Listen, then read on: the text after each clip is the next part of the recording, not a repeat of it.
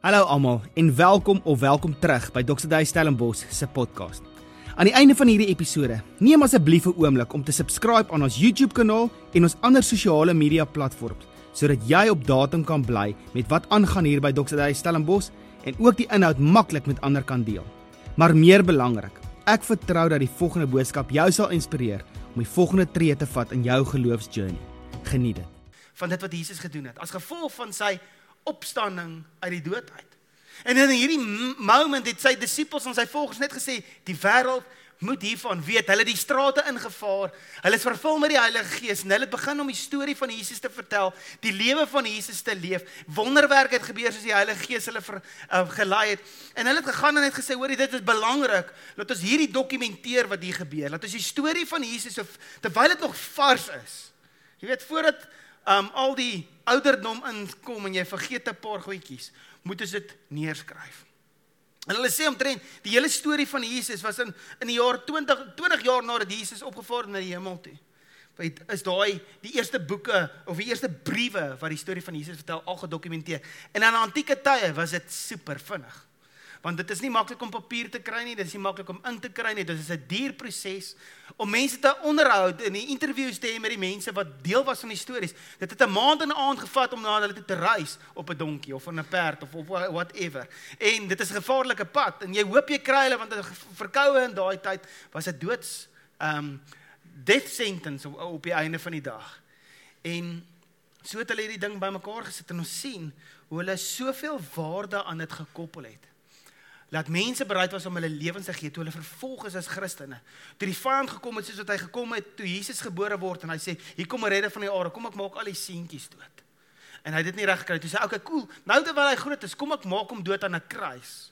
En hy het nog steeds nie daar gewen nie. Hy sê okay, terwyl voordat hierdie storie verder versprei oor die wêreld, kom ons smoor hom net hierso in die Midde-Ooste. En Christene het hulle lewens op die spel gesit om hierdie briewe te bewaar, te kopie, te versprei En vandag is ons hier. As gevolg van mans en vrouens, kinders wat hulle lewens op die spel geplaas het om hierdie te bewaar. En hulle het geglo soos wat hulle hierdie briewe gemaak het en geskryf het, dit is God geïnspireer, Gees geïnspireerde events wat hulle ge, bymekaar gesit het en dit is God se Gees wat mense gelei het om na plekke toe te gaan en dinge te sê wat hulle gesê het. Hulle moes dit bymekaar maak. So dit nie so 'n telefoontjie. Jy ken mos telefoontjie. Jy begin met 'n ding en dit eindig heeltemal by iets anders. En hulle wou seker maak dit gebeur nie. Nou Paulus, ons het nou al gehoor van Paulus. As jy nog nie die meeste van julle as ek na julle kyk, julle weet wie's Paulus. 'n Cool dude, ex-fariseer, begin om onder nie-Jode die woord van God te versprei. Die spesifiek die evangelie van Jesus Christus. En dit is ongeken. Geen Jood het ooit uitgereik in hulle denke na heidene, soos hulle dit verwy. Nie Jode is heidene. Ehm um, en hulle het nou hierdie heidene toe gegaan en vir hulle gesê um van hierdie een hierdie nuwe rabbi, hierdie Jesus, dit wat hy kom doen het. En vir heidene en hier is die konteks wat ek vandag vir jou wil skep. Laat ons verstaan wat se worldview het mense in daai tyd mee gesit, sodat ons verstaan hoekom die Ou Testament vir hulle toe belangrik raak.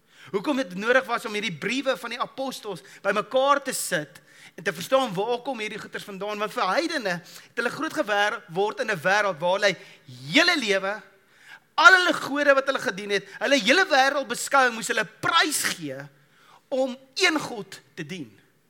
En ek meen as jy in 'n wêreld groot word waar die wêreld was net nog altyd daar. Die heelal was net nog altyd daar, die gode was net nog altyd daar.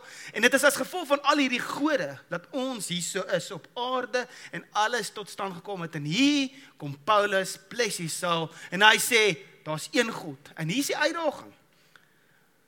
Hulle was gewoond aan godsdienste. Hulle vir hulle was hulle is aanpasbaar geweest. Hulle het nie gemind om nog 'n god deel te maak nie, want jy het 'n familiegod gehad en dan het jy 'n dorpsgod gehad en dan het jy 'n volksgod gehad en jy het jou persoonlike gode gehad. En as jy trek, weet jy wat jy laai hulle in die sak, jy vat hulle saam, kom jy in 'n nuwe dorp. Daar's nog 'n god wat jy saam met daar moet aanbid. Dan sê hulle, dis the more the merrier. Hoe groter die familie, hoe beter. Jy imagine dit 'n uh, lekker familie by 'n get together met al die gode. So dit is nie vir hulle moeilik om 'n god by te sit nie. Maar die uitdaging het vir hulle gekom. Toe hulle hoor dat hulle al die gode moet opgee en een God dien. Een. Ongeken. Kan jy net imagine vir die Grieke, die Romeine, die Vikings, al die gode wat hulle gedien het, Afrika kulture want um, in Afrika was die noorde van Afrika was die eerste areas van Afrika wat uh, vir die Christendom versprei tot in Ethiopië en al die dingetjies wat daar gebeur het met voorvader aanbidding. Kan jy imagine? Vir daai mense was dit revolusionêr geweest. Ons dit vir ons maklik want ons het net nog altyd groot geword met die prentjie daar daar's een God of geen God of wat ook al um en so aan. En hier kom Paulus en hy verkondig hierdie ding Daar's verwys na Christene as ateëste. Want hulle die gode kant toe geskuif en hulle glo nie gode nie. En dis actually waar hulle gesê dat hulle is hulle glo nie in die gode nie, hulle is ateëste. Kan jy dit imagine? En hulle het wel hulle gode opgegee en toe hulle hulle gode opgee en want hulle het gehoor van hierdie hierdie nuwe rabbi uit Nasaret. Niemand het nog ooit van Jesus gehoor behalwe die Jode en daai mense in daai omgewing nie. En hier begin die storie versprei en hulle wou verstaan en dit het hulle nuuskierig gemaak. Wat is die backstory van dit wat Jesus kom doen het? Voor Jesus het niemand in hierdie wêreld glo vir my omgegee oor wat die Jode geglo het nie. Niemand. Hulle het gehoor oor die geskrifte nie, hulle gehoor oor die tempel nie, inteendeel. Hulle het daai tempel gereeld baie graag afgebreek. Hulle het nie gehoor oor dit nie tot hulle die storie van Jesus hoor, dis hulle maar wag, wat's die backstory agter hierdie? Hulle wou hulle was so nuuskierig. En hulle het agtergekom dat die Joodse godsdiens ouer was as die Grieke, as die Vikings, as die Romeine, as al daai gelowe. Het hulle agtergekom hoor die maar hierdie is baie ouer en wat interessant is van die geskiedenis is die ons sien hoe, hoe die ehm um, die Romeine het nie regtig gehoor oor wie jy aanbid nie. Hulle het net gesê oor wie jy nie aanbid nie. Jy moet almal aanbid. So as jy God het, cool, maar solank jy net hierdie ouens ook aaner en die probleem het ingekom omdat hulle so baie geloof was, dit is hoekom hulle die Christene vervolg het. Want hulle het gesê hoor, ons gaan net een God dien. Ons gaan nie julle gode ook aaner nie. En nou as daar 'n vloed gebeur of 'n natuurramp dan sê hulle, "Ah, dis omdat die gode kwaad is vir ons." En dis hierdie Christene se skuld. En wat het hulle gedoen? Hulle het so 'n bietjie skoon gemaak. Hulle het hulle huis skoon gemaak. En hulle het die Christene gebrand en hulle vir die leeu's gegooi en so aan. Maar vir die Jode, hulle is nooit vervolg nie. Want die Romeine en die Grieke het 'n ongelooflike respek gehad vir tradisie en goeder wat oud is. En toe kom hulle agter, hoorie, maar die Jode glo nog altyd in hierdie goeder. So, hulle is voor ons daar. So kom ons los hulle net. Kom ons respekteer die dinge. Nou verstaan jy hoekom toe daar Christene kom en een God volg. Nie die Jode se nie, maar 'n nuwe een. Of die Openbaring of toe is hulle vervolg deur dit. Vir die heidene wat volgers van Jesus geword het. Het hulle agtergekom dat al die nasies was nog altyd verkeerd. Die voorvader aanbidding dat daar een God was van die begin af en die Jode het nog altyd dit geweet. Daar's een God. Toe hulle tot bekering kom en Jesus begin volg, toe kom hulle agter hoorie maar hierdie ou Jode het klare wêreldbeskouing wat hulle op die voorvoet gesit het. Want in die eerste geskrifte wat die Jode gehad het, het dit die volgende gesê: In die begin het God die ganse heelal geskep. Nou die feit dat daar sê in die begin het God en nie het die gode die heelal geskep nie, was vir hulle pff, brein oomblik. Wat? Waarvan praat jy? Hoe is dit moontlik. Want hulle het geglo in antieke tye dat alles het nog altyd bestaan. Dit is net nog altyd daar, die uitspansel, al die sterre, die son, die maan, die sterretjies, al die goedjies, dit is net nog altyd daar. Wat interessant is, is dit is eers in die 19de en die 20ste eeu toe wetenskaplikes begin agterkom dat dinge was nie net nog altyd daar nie. Daar was 'n begin. Dit sou interessant wees as jy weet dat hierdie Hierdie um, man, ek kan nie sy van uitspreek nie. Iemand wat bietjie maar nee, kan bietjie Frans praat of iets in daai lyn. Ek weet nie lekker, maar George Lamamafin wat 1894 tot Hy was 'n teoloog, 'n wiskundige, astroloog, pastoor gewees. En hy is die eerste ou wat in 1927 'n term gebruik het wat ons vandag ken as die Big Bang. Dis nie nog altyd daar nie. 1927 is die eerste keer wat 'n wetenskaplike wat 'n teoloog was, wat verstaan het wat die in die worldview gehad het van dit wat ons leer in die Bybel. Gesê, hoorie guys, alles is nie daar altyd daar nie. Daar was 'n moment. En daar's 'n beskrywing wat hulle gebruik wat ek nie nou vir jou gaan lees nie, maar sê daar was 'n atomizing wat gebeur het, hierdie ongelooflike energie wat uitge-expand het tot alles wat ons vandag hier gehad het. Selfs Aristoteles wat ons weet, hierdie ongelooflike filosoof was 400 jaar voor Christus. Hulle het gedink alles is net nog daar. Ons is maar net toevallig hier, maar alles is net nog altyd daar. Daar's nie 'n begin gewees nie, dit was net nog altyd daar. Tot in 1964 waar die ouens van NASA begin agterkom, hoor jy daar's mikrogolfstraling in die ruimte. Wat vir ons sê daar's 'n energie en daar moes 'n begin. Kan jy net dink? 1966 is ons nou die dag, hier's van ons wat toe gebore is. Nê? Nee? Is nou die dag. Jy's nog nie so oud nie, okay? is nou die dag wat hulle agtergekom het, hoorie, maar okay, dit maak nou sin en wetenskaplikes sal saam met ons vandag stem dat in 'n oomblik in 'n split sekonde hier daar die expansion gebeur van van hierdie energie. En hulle praat van 'n big bang en die woorde van Genesis sê dit in die begin. En dit is revolusionêr gewees vir mense. En hier is die ding, as iets 'n begin het, het hy 'n rede. As iets 'n begin het, is daar 'n rede hoekom dit begin het, want daar's iets wat moet gebeur en die debat vandag nog is Hoor, is dit nie moontlik dat daar intentioneel baie persoonlike redes is hoekom ons hier is nie. En vir die vir daai eerste eeuse mense was dit hulle het nog nooit daaroor gedink eers nie. Want hulle het 'n geloof gehad in die Babiloniërs gevolg het en hulle boek was die Enuma Elish.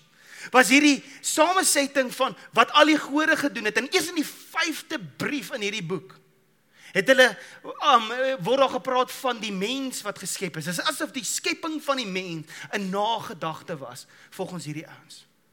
En my Elish was hierdie geloof wat hulle um waar al die gode 'n epic battle met mekaar was. En die rede hoekom alles geskep is, is hierdie een God het gegaan en al die roofdiere gemaak om die ander gode aan te val. Toe maak die ander God ehm um, uh, al die olifante en renosters en seekoeie want 'n leeu kan nie daai goed vat nie en hulle gaan hulle trap en al daai tipe van goeters en berge is gemaak en daar's anders wat gesê het, ja, ek sal 'n vierspiewende berg want niemand kan hierdie ding destrooi nie. En dit is hoe die aarde tot stand gekom het. Dis daar 'n ou met die naam Marduk wat die Tiamat die godin van die see oorwin het. En toe word hy die god van alle gode. En hoor wat sê hulle van hom? Die storie van hom. He defeats the elder goddess Tiamat and brings order to chaos.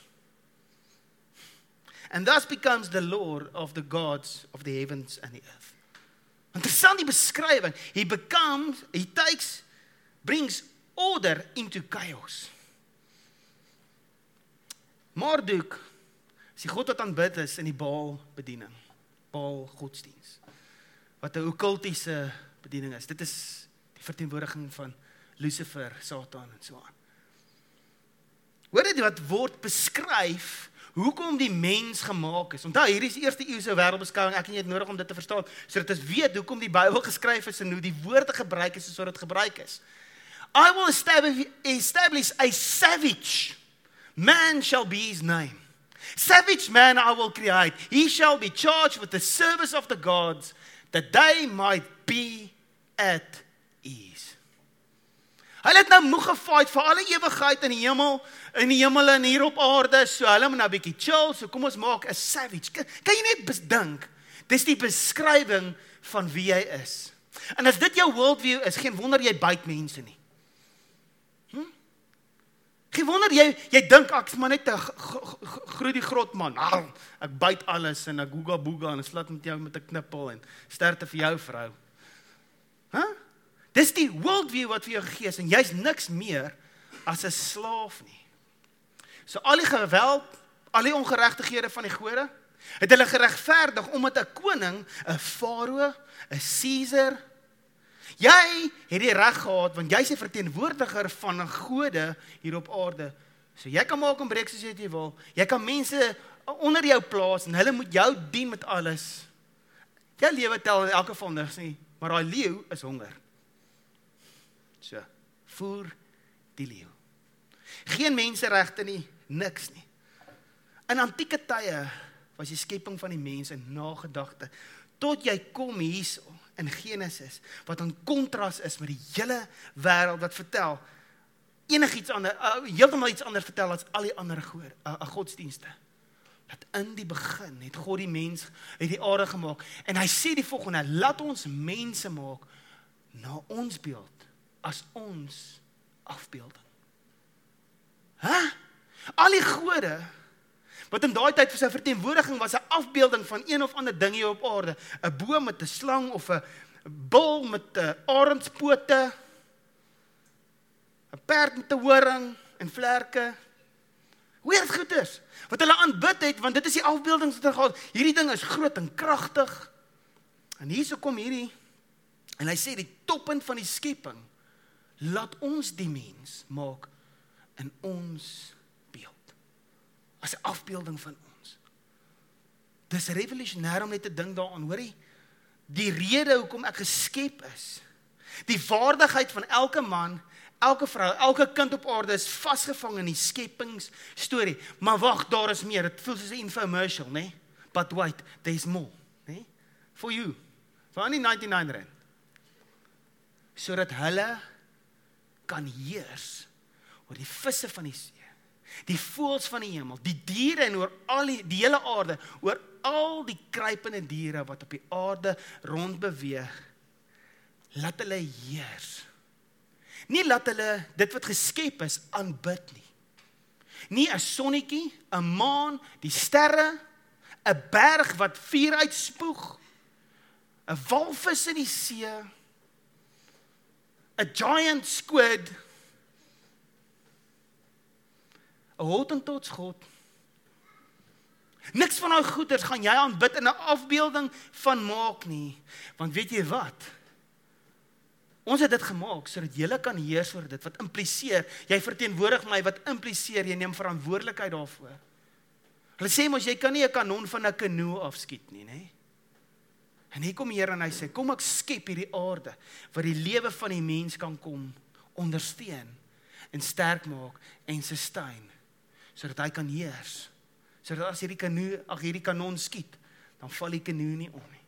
Dis solid. Daar's 'n fondasie waar die Here kom skep het. Jy gaan heers oor die natuur.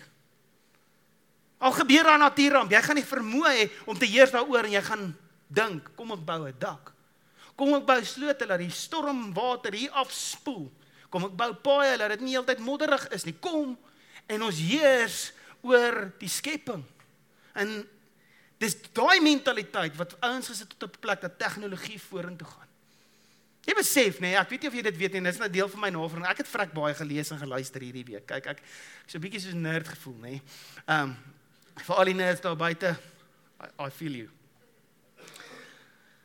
Al die plekke in die wêreld waar daar nie 'n Bybel was, was daar nie noodwendig wetenskap en medisyne gewees.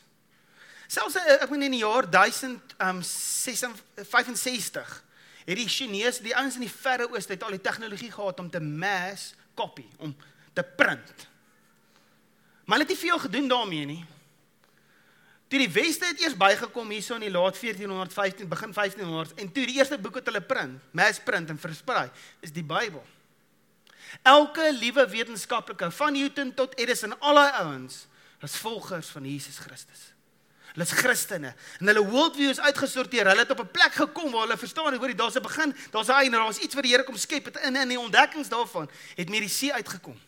Kan jy besef dat ons wêreld is waar hy vandag is as gevolg van dit wat die Here in die Bybel toegelaat het, die worldview wat hy kom shape het. En dit is wat ons wêreld gebring het vandag. Die hierdie ouetjie. Die appeltjie. Alle goedes het tot stand gekom as gevolg van 'n worldview wat gevestig is deur mense wat sê daar's 'n rede hoekom sy hier is. Daar's 'n kreatiwiteit. En as ek gemaak is in sy beeld, het ek ook 'n kreatiwiteit. En daar's iets wat ek kom ontdek het. Hulle sê toe die Bybel begin versprei na China toe, die laat 1600s in die verre ooste in, het tegnologie en die wetenskap eers regtig begin vlamvat. Net interessant, sê FYI, dit is my baie interessant. Die idee wat ek en ons almal mee moet stoei vandag is dat die Here kom sê, hoorie, jy het waarde. En ek het jou gemaak om te heers en om nie 'n slaaf te wees nie. Hy het ons gemaak om te heers. Hy sê, ek gaan julle skep as mens na sy beeld. As die beeld van God het hy hom geskep, manlik en vroulik het hy hulle geskep. Ek glo in my hart dat elke man en elke vrou op aarde 'n Christen moet wees. Want Jesus en dit wat ons leer in die worldview wat Jesus mee groot geword het en dit wat hy kom vasmaak het, maar van die begin van tyd af was die waarde van die mens geanker in die skepingsverhaal, man en vrou. En weet jy wat vir my net soos Wel, duh, ons wêreld stoei nou eers daarmee om die regte van mans en vrouens op dieselfde plek te kry, sodat almal regte het, sodat almal geleenthede het, dat daar nie 'n geskil is tussen rasse en al daai tipe van goed nie. Ons figure dit nou uit. Ons dink ons is revolusionêr. Dit is van die begin van tyd af al in God se hart. En dis wanneer ons dit besef en wanneer daai eerste eeuse Christene dit besef het wat hulle sê, hoorie, hulle het nog altyd die antwoord gehad. Dit maak baie meer sin. Hoekom het ek 'n affiniteit om lief te wees vir mense as ek net 'n slaaf is om my gode te dien? Want ons erns seker 'n behoefte om verhouding te maak, want ek is geskape in 'n God wat verhouding soek. Ek is geskape in sy beeld. En die probleem is wat ons aandag partykeer aftrek, ons is raak vasgevang in die detail. Ons wil nie antwoord, okay, het dit nou gebeur in een dag? Hoe het dit gelyk? Ons soek die DVD. Was dit 7 dae? Was dit 7 jaar? Was dit 7000 jaar? Hoe het al hierdie goeie gebeur? Ons raak so vasgevang in die detail.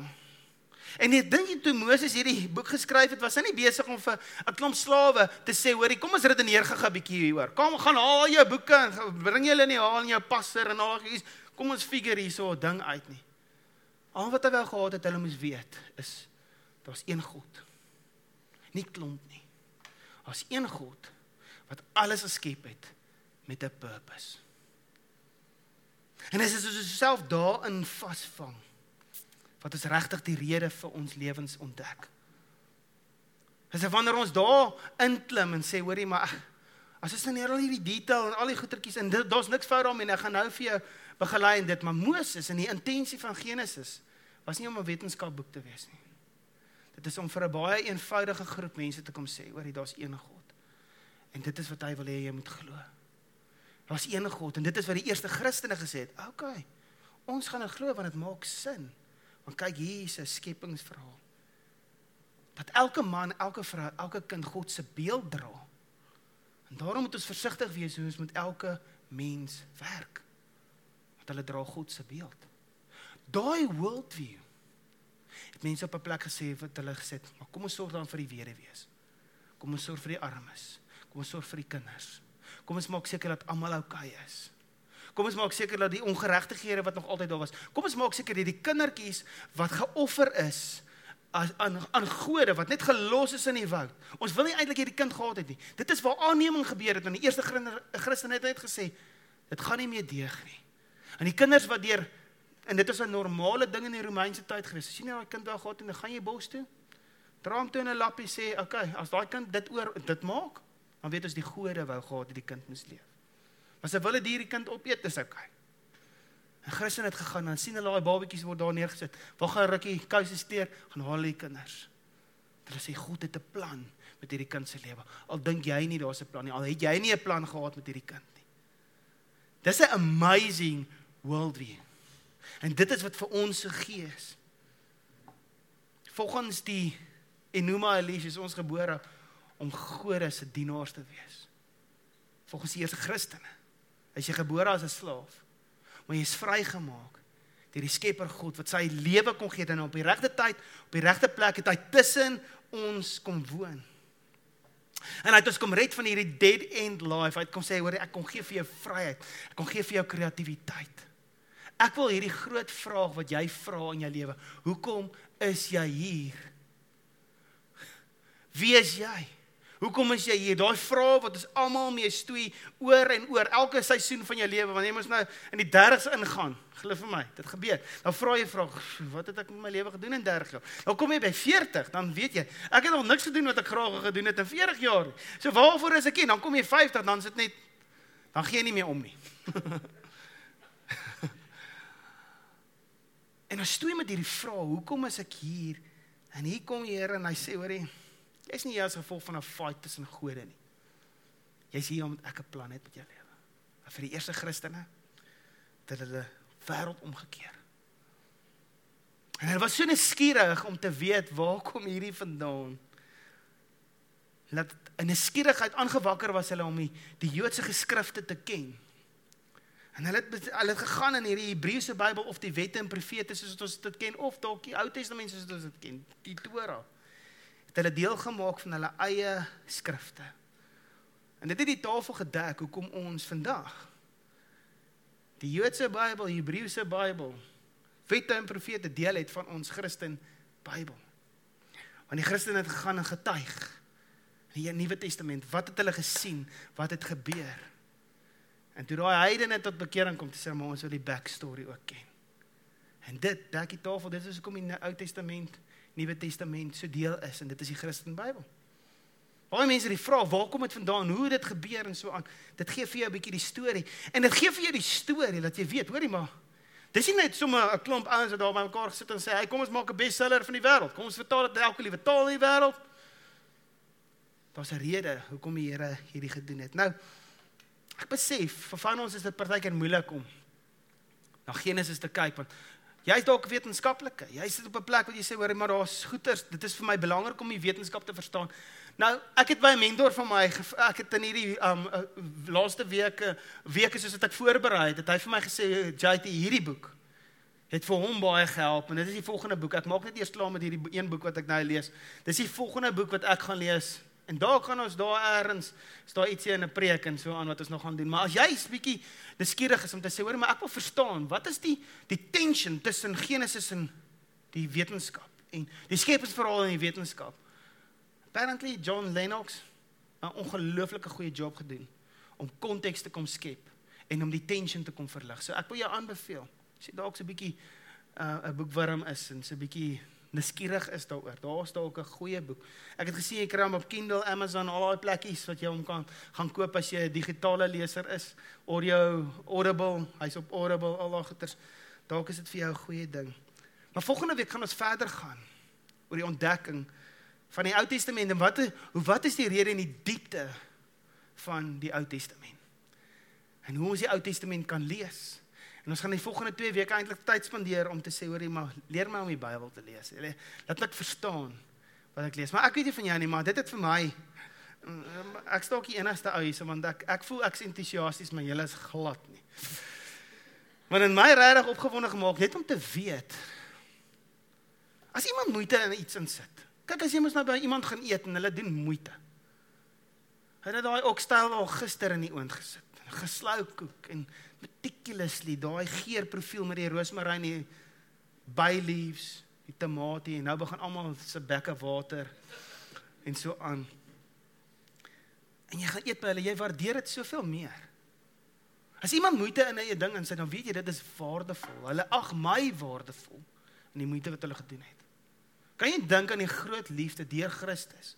Deur daai eerste volgers van hom wat gesê het ek gaan my lewe gee want ek weet nie waar nie maar oor 2000 jaar gaan JT in Stellenbosch wees en hy gaan hierdie nodig hê. Hy gaan nodig hê om hierdie te hoor. En as ek so daaroor dink dan ewe skielik raak die Bybel vir my address to me. Hy JT oom Johannes hierso. Kom ek vertel hierdie storie sodat jy kan glo. Hy JT oom Moses hierso. Ek wil hê jy moet weet in die begin was daar een God en hy het jou geskep met 'n purpose Wil jy weet wat jou purpose? Kom ek vertel jou. Kom ons sien, kom ek waarsku jou oor al die goeders wat jy gaan wil daai word in die lewe. Daar's afgode en ons ander goeders wat jou aandag gaan steel, die detail van die lewe wat jou uit verhouding met God wil trek. Kom ek help jou. Ek hy gaan vir jou wys. Daar's een God. En al gaan jy in slawerny en al leef jy 'n lewe soos die Israeliete geleef het. Honger vir die potte vleis en die slawerny. Weet jy wat? Ek gaan jou lei na 'n beloofde land toe. En dit gaan dalk langer vat. Dit gaan dalk nie die kort pad wees nie. Dit gaan dalk die lang pad wees. Maar weet jy wat daai lang pad gaan jou vorm en jou maak. En die mens wat jy gemaak is om te wees. Weet as ek so begin die Bybel lees dat dit persoonlik aan my geadresseer is, dan maak dit heeltemal iets anders en ek is oortuig daarvan die Here wil vir jou persoonlik openbaring bring. En laat dit terugbel in jou wêreld in dat jy die konteks sal verstaan waarin dit geskryf is. Dis hoekom Paulus skryf. Ons is daarom nou nie meer slawe nie.